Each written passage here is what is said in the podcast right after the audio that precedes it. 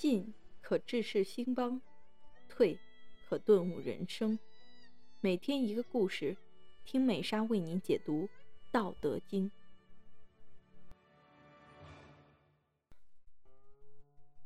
今天的故事是保持虚静，周厉王进言与国人暴动。老子说：“多言数穷，不如守中。”意思是说，政令繁苛反而会加速国家的灭亡，不如保持虚静的状态。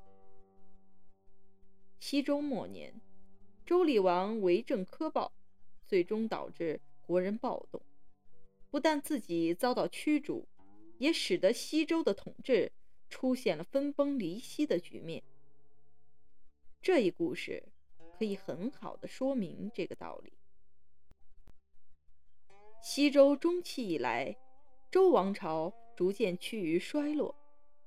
到周厉王时期，由于各种社会矛盾激化，加上周厉王的横征暴敛、倒行逆施，爆发了历史上著名的国人暴动。周夷王死后，周厉王姬胡继位。其实，周王室国势衰微。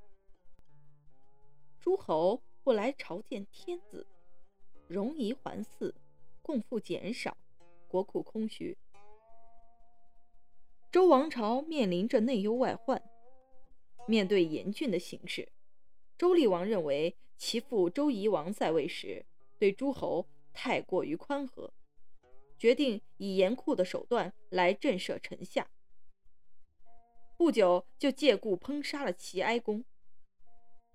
周厉王又贪财好利，千方百计地搜刮民脂民膏。有一个臣子叫荣夷公，教唆厉王对山川林泽的产物实行专利，由天子直接控制。不论是王公大臣还是平民百姓，只要他们采药、砍柴、捕鱼虾、射鸟兽，都必须纳税，甚至喝水、走路。也得交纳钱物。这个办法遭到老百姓的强烈反对，一些比较开明的官吏也觉得很不妥当。很多大臣纷纷向厉王进忠言，其中有个叫瑞良夫的大夫，劝告厉王不要实行专利。他说，专利会触犯大多人的利益，是很伤人心的做法。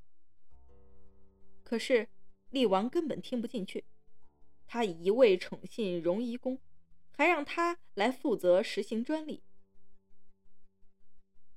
平民被断了生路，怨声四起，纷纷咒骂。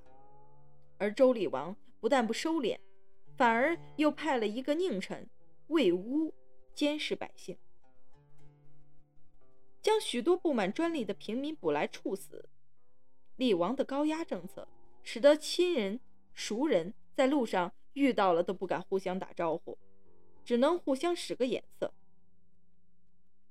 整个城都变得死气沉沉。这就是成语“道路以目”的由来。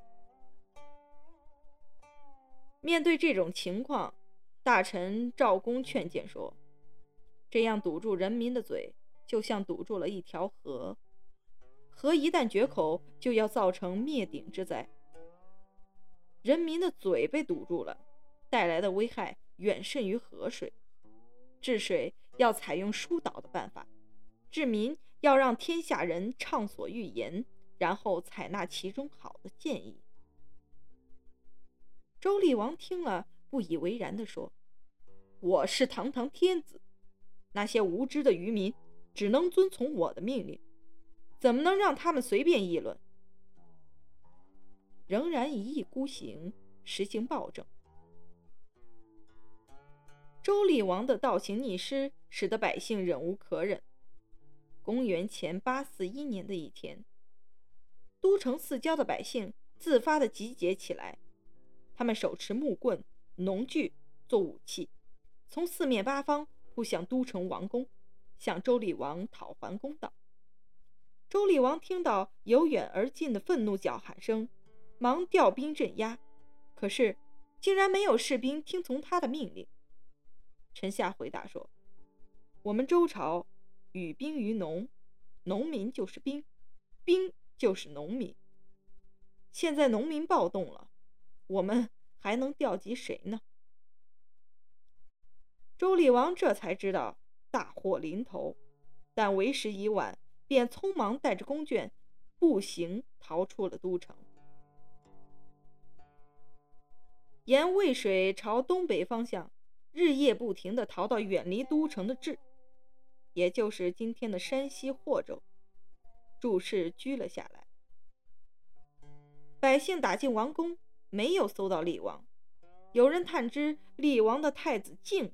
逃到了赵公虎家躲了起来，因此又围住了赵公虎家，要赵公虎交出太子。赵公虎没有办法，只好把自己的儿子冒充太子送了出去，才算把太子保护了下来。在大臣周公、赵公的极力劝解下，集结到王宫中的百姓才渐渐散去。暴动暂时得以平息。根据贵族们的推举，周公、赵公暂时代理政事，重要政务由公卿大臣共同商议。这种政体被称为共和，史称周赵共和或共和行政。这一次以都城四郊平民为主体的暴动。历史上称为国人暴动，这一年历史上称为共和元年。由于《史记》一书由共和元年开始记事，因此国人暴动、厉王被逐、共和行政的这一年，就被视为中国历史有确切年份记载的开始。国人暴动有力地打击了西周王朝，动摇了其统治。西周很快的衰落了下去，逐步出现了分崩离析的局面。尽管后来又出现了短暂的宣王中兴，但宣王之后，周幽王的烽火戏诸侯，玩火自焚，使西周最终为犬戎所灭。周厉王乘前朝积弊，不思革故鼎新，轻徭薄赋，与民休息。反而变本加厉，加紧盘剥，使得臣民怨声载道，民心思变。最终，民众忍无可忍，只好联合起来，以暴动的方式对周厉王的暴政做出回答。国人暴动不仅推翻了周厉王的残暴统治，也加速了西周的灭亡。以史为鉴，可知兴替。为政者只有以民为本，与民谋利。而不与民争利，减轻人民的负担，才能获得民心，国家才能长治久安。